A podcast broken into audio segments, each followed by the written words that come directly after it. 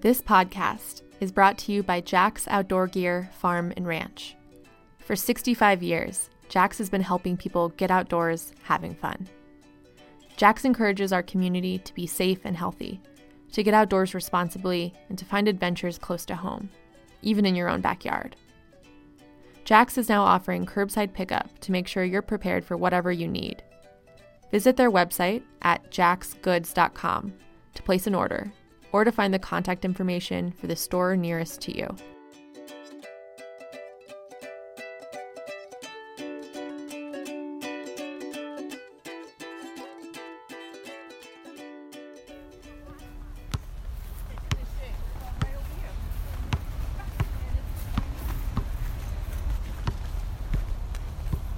Hi, sorry to bother you. My name is Erin. I'm a reporter at the Coloradoan, the newspaper Yeah. in town. And I'm recording a podcast. I have a history podcast. Mm, yeah. I'm recording a new episode on the history of this park. Mhm. And I'm going around and I'm asking one question. I don't know if you'd be willing to answer it. Uh, sure, why not? Do you know who Lee Martinez was? Julio Martin? No, I have no clue. You have no clue. I have zero clue. Okay. Last month, I went to Lee Martinez Community Park. Perched on the edge of Old Town, it's an 89 acre swath of land butted up against the Cache la River. It has grassy areas, tennis courts, basketball hoops, a softball field, even an old dairy farm that's been repurposed into a sort of community barnyard, the farm at Lee Martinez Park. The park's also a popular spot just to hang out, especially in the midst of a global pandemic as people are itching to get out of the house while staying outdoors. When I was there, this was mid June, there were a bunch of people, and I awkwardly walked up to several of them to ask the same question. Do you know who Lee Marti- This is Lee Martinez Park. Do you Yes. know Do you know who Lee Martinez was? Um. Uh. Yeah. Uh. Lee Martinez. I. Uh. Uh. I believe he. Uh. He wasn't he a mayor here. I don't think so. Okay. No. Okay. No. Nope. Um, so this is Lee Martinez Park. Do you know who Lee Martinez was? No. Okay, cool. Thank you so much. Sure. Um, so that we're Why in not? we're in Lee Martinez Park. Do you happen to know who Lee Martinez is? No. No. Okay. I may have heard it. I've been here 40 years. I may have heard it, but it's not one that's stuck to me. For more than 40 years, people in Fort Collins have flocked to Lee Martinez Community Park. But of all the ones I walked up to that afternoon in June, none of them could tell me who Lee Martinez actually was. And to be fair, I didn't even know that much about him until recently. As Lee's son, Philip, would later tell me, that's pretty common now. Time beats on. People get old. They die and the neighborhood near Lee Martinez Park, where Lee and his wife Ava lived for decades, is changing. And with it, its history is fading a bit. But if you were to step back in time, back to say the 40s, 50s, 60s, you would have definitely at least heard the name Lee Martinez. His roots go back even further in northern Colorado, back to 1906 when he came by covered wagon to Fort Collins with his family. Over the next 60 years, Lee Martinez would carve out a life for himself here, a Mexican American dream built on hard work and humility. I'm Erin Udell with the Fort Collins Coloradoan, and you're listening to the 26th episode of The Way It Was The Life of Lee Martinez.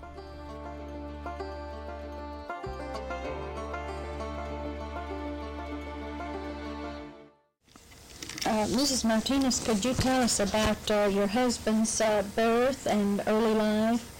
Maybe first his birth date. uh, if I can remember those things, you know, some of those things I can remember he had that date on. Um, I think just a, a year, probably. uh-huh, he was Well, uh, born November 15th, 1889, I believe it's there. Yes, well, uh, yes, 1889. Mm-hmm. uh And then he died in uh, 1970. Uh, And what- April uh, 11th. April 11th. Mm-hmm. Uh-huh. Those two voices you're hearing belong to Ava Martinez and Charlene Tresner. In the 70s, Tresner, a local historian, started recording oral history interviews with notable residents. This one was recorded in 1975, five years after Lee Martinez died.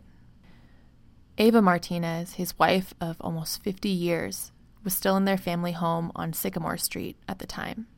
She'd stay there until her death in 1997. And um, where was he born? He was born in Huerfano County. I, I think it's close to Walsenburg, somewhere around there. Oh, yes, uh-huh. Uh, what did his family do when, at the time he was born? Do you know that? Oh, I think they um, they had a farm there around, uh, you know, between Gardner and uh, Walsenburg. Yes. hmm And then I believe this article says that they came here in 1906. Right. It pains me a little that this is Ava Martinez's oral history, but it focuses more on her husband. For the purposes of this podcast, it works out, but still, Ava sounds like she lived quite a life as well. Ava's grandparents moved her from Pueblo, Colorado to Fort Collins in 1904 when she was just a baby. Her parents would join them later. Two years after that, Lee Martinez's family also made the move from the Walsenburg area, where Lee was born. Librado, or Lee, was originally a Gallegos. That was his father's surname. And the history is a little hazy here, but for some reason, he was adopted into the family of Nestor and Santana Martinez. He became their oldest son, followed by six daughters and another little boy. Like Ava's family, the promise of jobs in northern Colorado's beet fields was the big draw for Nestor and Santana. Nestor would ultimately work as a superintendent for the Great Western Sugar Company. Ava's parents and grandparents would end up farming near Waverly and up Rist Canyon. See, my uh, my parents and, and Lee's parents were real close friends. Lee's mother's mother died when she was real small, and I understand that my grand she, she stayed with my grandmother, my grandparents, and uh, of course my grandparents used to visit their family. And uh, when I was kind of small yet, I didn't remember the family too well, but I used to see them at church at St. Joseph's Church when they used to collect and and they used to visit them as I say. And, and uh, we visited each other. Finally, we got acquainted. hmm What year were you married? in uh, 24, 1924. Well, she told me that he, he pursued her uh, for a long time. She, I guess, she was pretty freewheeling, and Yeah, she, she uh, said, but he pursued her, and finally they she they give in, I guess. So, He didn't even twist her arm. That was Philip Martinez and his wife Carmen. Philip is the second youngest of Ava and Lee's 10 children, nine of whom survived infancy. Philip is now one of three surviving Martinez kids. As you probably heard Ava say, she and Lee got married in 1924. According to the rest of her interview, they moved to LaSalle, where Lee farmed sweet corn on 100 acres. Then they ended up on a farm in Kersey, where their first son, Alonzo, was born. The family came back to Fort Collins after Lee's dad, Nestor, got sick. They ended up purchasing a little house at 512 North Grant Street. That's where Philip was born. In 1942, the family took a leap of faith in purchasing a new place, 728 Sycamore Street. Its backyard backed up right to the Grant Street house, and since Philip was just a baby then, he jokes that they just passed him over the back fence when they moved. The Sycamore house was bigger and more expensive than their Grant Street place. Lee didn't even want to buy it. The monthly payments scared him. But according to family stories, Alonzo, who was 17 at the time, pledged to kick in some of his wages. Soon, it was home. What do you remember about growing up there? it was a great Fun It was time. a great. It was fun time. We didn't. We didn't know we were poor. I mean, I. I, I don't know. We dressed in the striped county overalls, and and we got these food baskets from the county, I guess, or something.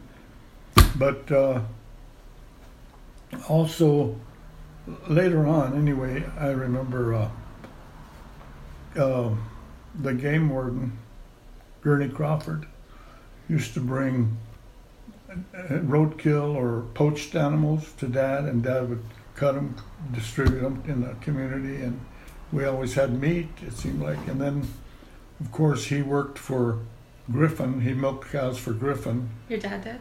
You know, you- So you- Griffin's a farmer? Harold Harold Griffin. You got must have some history on him. I haven't heard his name, but I bet we have something. Yeah, he the city the, where the city is on on Wood Street.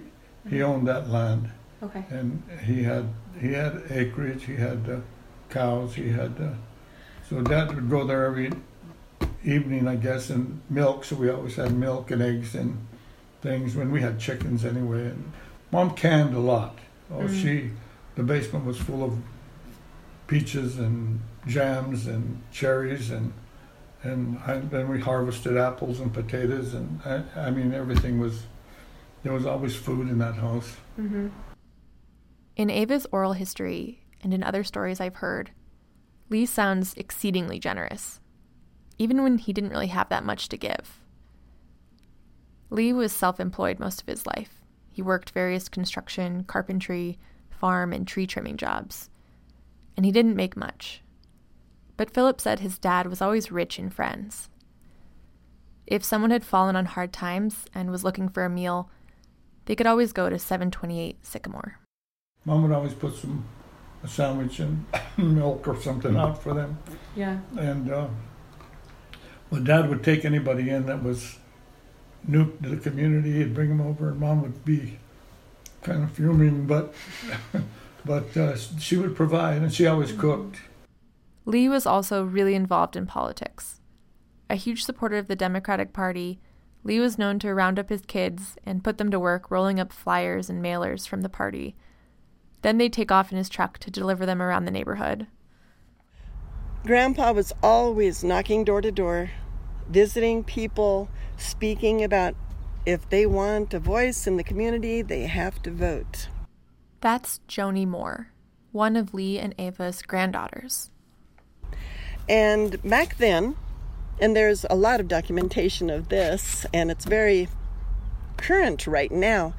Um, there were a lot of um, there was a lot of racism again, a discrimination Yeah. against the Latino families, black families, and Grandpa, who really he had this beautiful heart.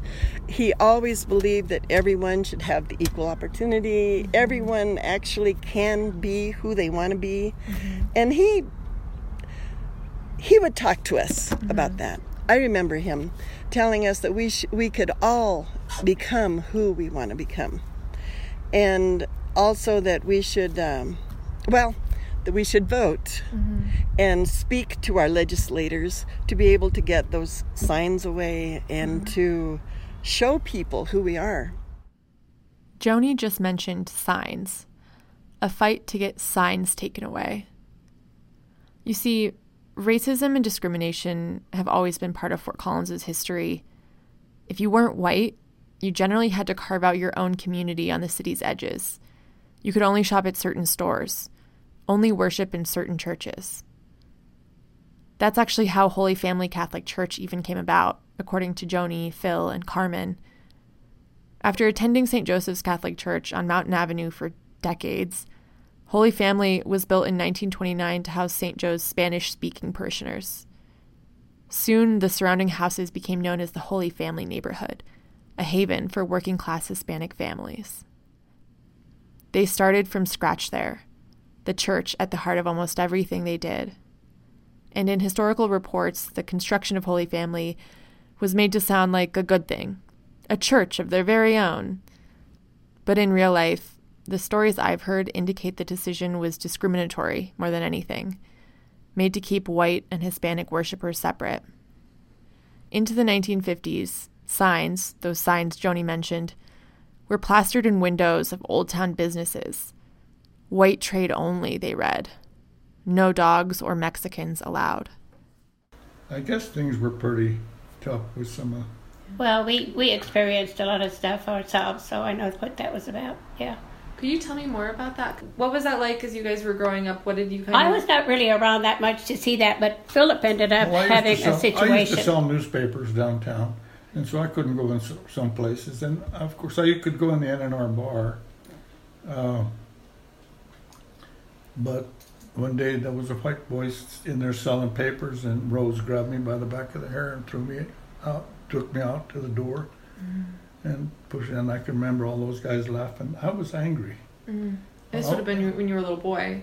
I was probably 11 or something. Yeah, I was 10 or 11. I don't know. Mm. Selling papers, but but uh, yeah, we couldn't go in a lot of places. The even when the guys came back from the service, Yeah. they they couldn't. You know, they served them at the Poudre Valley. You know, that was the story. They served them at the Poudre Valley, but they served them in paper cups, and they made them take their drinks outside, and they wouldn't cater to them. Carmen noted that racism is still very much alive in Fort Collins. It's just more subtle now. But thanks to work from community leaders like Lee Martinez, who pushed for everyone to exercise their right to vote, things started to change. Attitudes started to shift. Things started to look up. But around the same time, life was about to take a turn for the Martinez family. After this break, I'll get into the tragedy that would change them forever. I don't remember him as as a boy. I, I just remember him as a soldier, and and seeing him when he was leaving. Grandma would say that um, that whenever she hears a train, uh, the wailing of the train, it reminds her of him.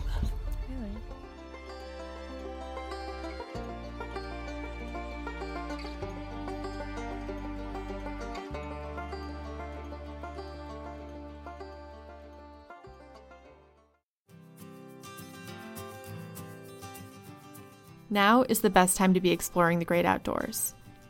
Jack's Outdoor Gear has clothing, footwear, and gear to make the most of summer doing what you love. Jack's carries all your favorite brands for camping, hiking, paddling, fishing, and more. Visit Jack's Outdoor Gear in Fort Collins, Loveland, Lafayette, Broomfield, and Cheyenne, or visit them online at jacksgoods.com.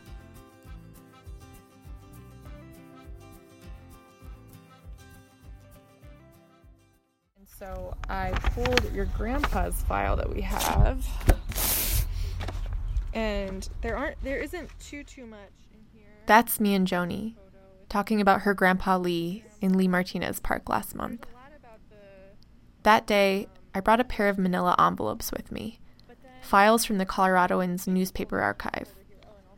One was full of clippings about Lee. Oh, the other was dedicated to Lee and Ava's oldest son.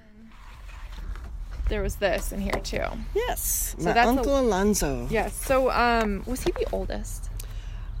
I think he was. know? Okay. Yes, I think he Um, was.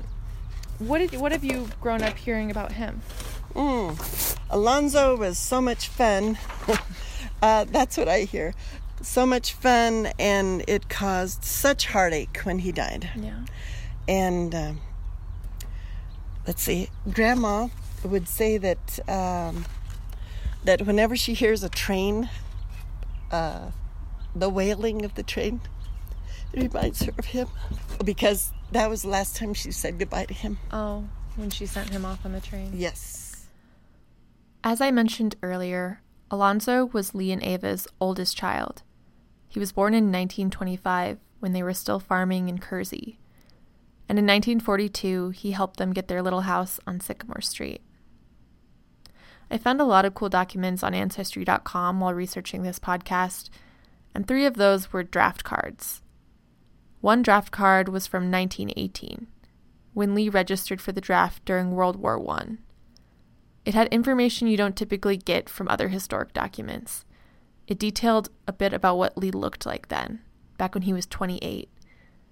He was of medium height, it said, medium build, with dark brown eyes and black hair. Years later, in 1942, Lee registered for the draft again, this time during World War II, and this time as a 52 year old man. His eyes were still dark brown, the card read, his hair now gray.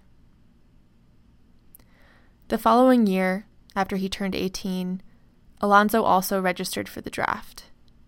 He was skinny, about 5 feet, 8 inches, and 122 pounds. He worked for the Colorado and Southern Railway, his draft card read. Like his dad, He had brown eyes and black hair.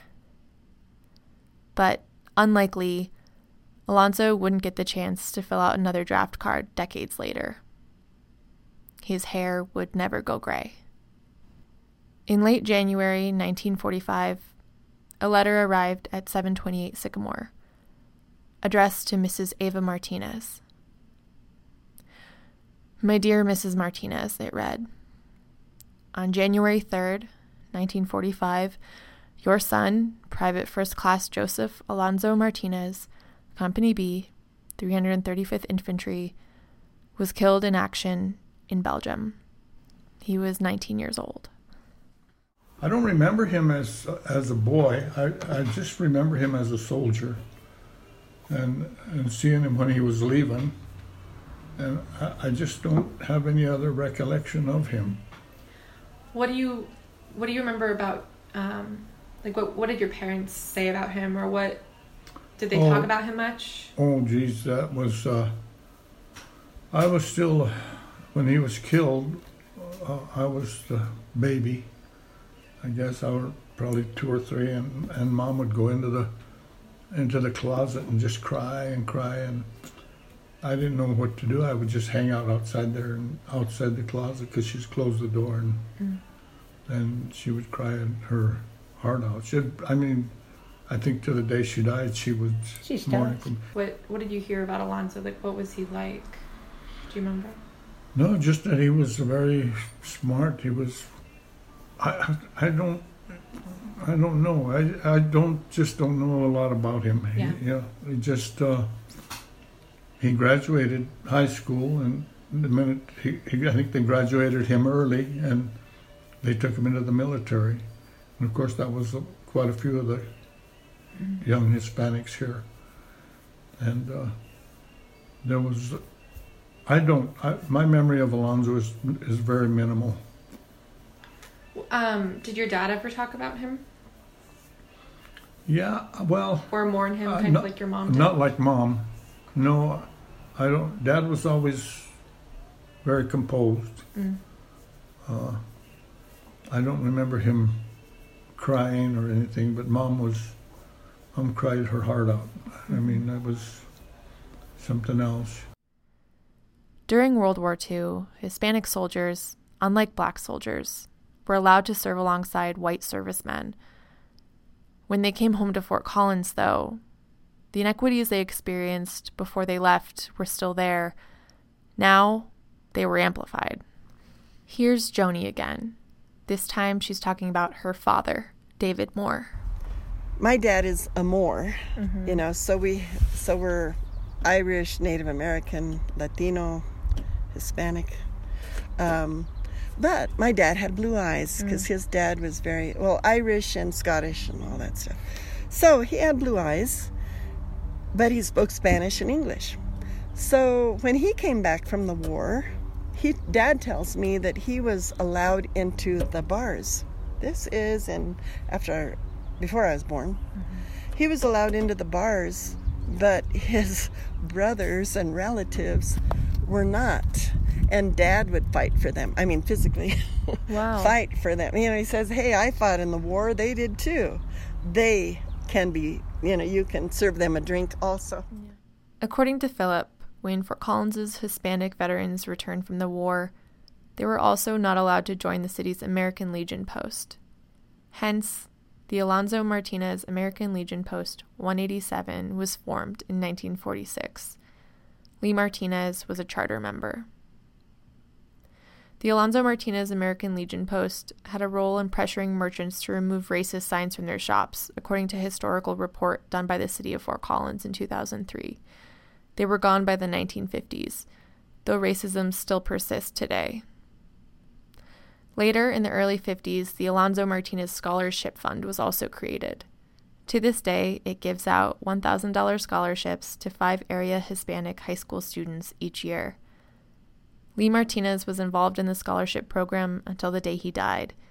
He was also on the city's Human Relations Board and served on the Larimer County Democrat Executive Committee.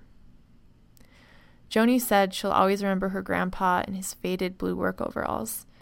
You see, he was either dressed in his work clothes or in one of his fine suits, off to a meeting or a gala somewhere. I don't know. He went to a lot of meetings. Mm-hmm. He went to a lot of meetings, so I'm not sure of everything he was in. But but uh, mom even would get a little tired of going to you know dressing up to have to go, and of course a lot of them were ball banquets and because they dress up or they'd wear costumes or things. So they participated very well with the community they were involved in anyway. And it mm-hmm. was it was the Anglo community. It wasn't a, an Hispanic community. Mm. Um, but he functioned very well in in that realm. So mm-hmm. While Lee worked his way to getting a seat at the table on various committees, Ava said he never ran for office because he didn't think he would ever qualify for something like that. Instead, he continued his work with the Democratic Party, with the Alonzo Martinez American Legion, with the Scholarship Fund. He would run fundraising and voter registration drives. He would even drive people in his neighborhood to their polling place so they could cast their vote. At home, he and Ava emphasized the importance of education. Lee himself only got to study up through the eighth grade. His kids, however, would go on through high school, some on to college. In 2015, after 10 of his relatives graduated from Colorado State University, Lee was officially named an honorary alumnus of the school. Yeah, my grandpa always thought that we should do our best. He also loved education, and that is why my um, my mother always encouraged us to to study well and to become, you know, educators, become whoever we wanted to be.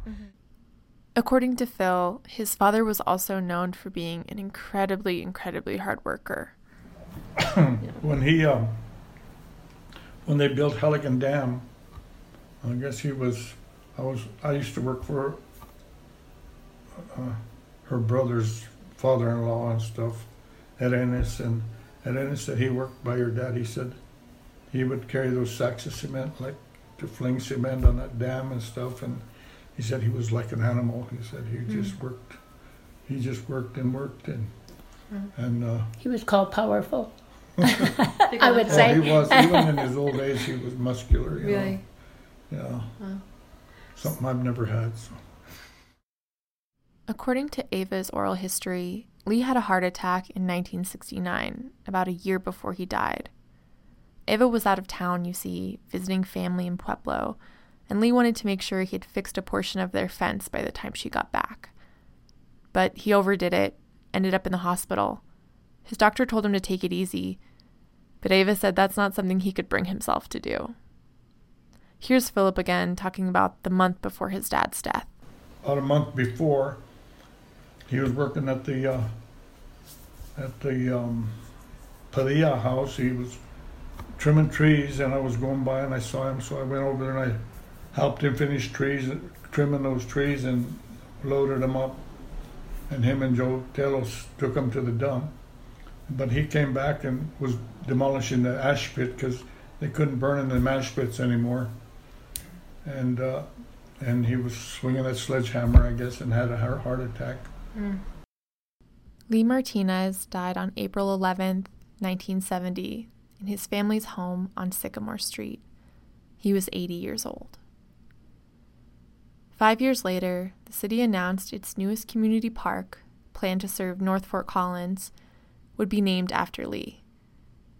In a funny twist, part of the land that is now Lee Martinez Park was also once the city's old tree dump. So, as a tree trimmer in town, Lee had been there many a time to drop off downed trees and limbs. He probably never imagined that that land he worked so hard on would be named after him one day, that it would see happy, joyful moments, birthday parties, graduations, field trips to the farm. And though his family is so proud of him, Philip said Lee probably would have balked at the idea of a park named for him. Some it was not something that he would want or or because he was humble about us, so many things. After Lee Martinez Park's dedication in 1985, a pair of plaques were mounted on the east side of its pavilion, kind of near the farm at Lee Martinez Park. One details the dedication, the other features the image of Lee Martinez etched into the metal, it also has two sayings in both English and Spanish on it. One is Yo sé quién soy, meaning I know who I am. The other, Tengan caridad, have charity. And, and that was him. Ten, ten caridad, that means care for some, care for each other. Have, have care. Ten caridad. And that was what he kind of And how he that's the lived way his he life. was. Yeah. So the next time you ride your bike through Lee Martinez Park, or go there for a softball game or a tennis match, head over to that pavilion, check out those plaques, and know that yes, Lee Martinez is the namesake of a much beloved park here in Fort Collins. But more importantly, he was a person. He had dreams for himself, for his children, his grandchildren. He made friends, a lot of them, and he made sacrifices. He had a life, and a pretty good one at that. Thank you so much for listening to this latest episode of The Way It Was, a Podpast podcast. If you want to see a gallery of some neat Lee Martinez photos, courtesy of his granddaughter Joni, head to coloradoan.com. And if you haven't already, go to our The Way It Was landing page. It's solely dedicated to stories on Northern Colorado history. And you can find it by going to coloradoan.com slash news slash history. A special thanks goes out to Philip and Carmen Martinez, Joni Moore, and the archive at the Fort Collins Museum of Discovery for helping this podcast come together. And thank you to our sponsor, Jack's Outdoor Gear Farm and Ranch, for making the way it was possible. I'll be back next month, lucky you, with a new podcast episode. Until then, history nerds.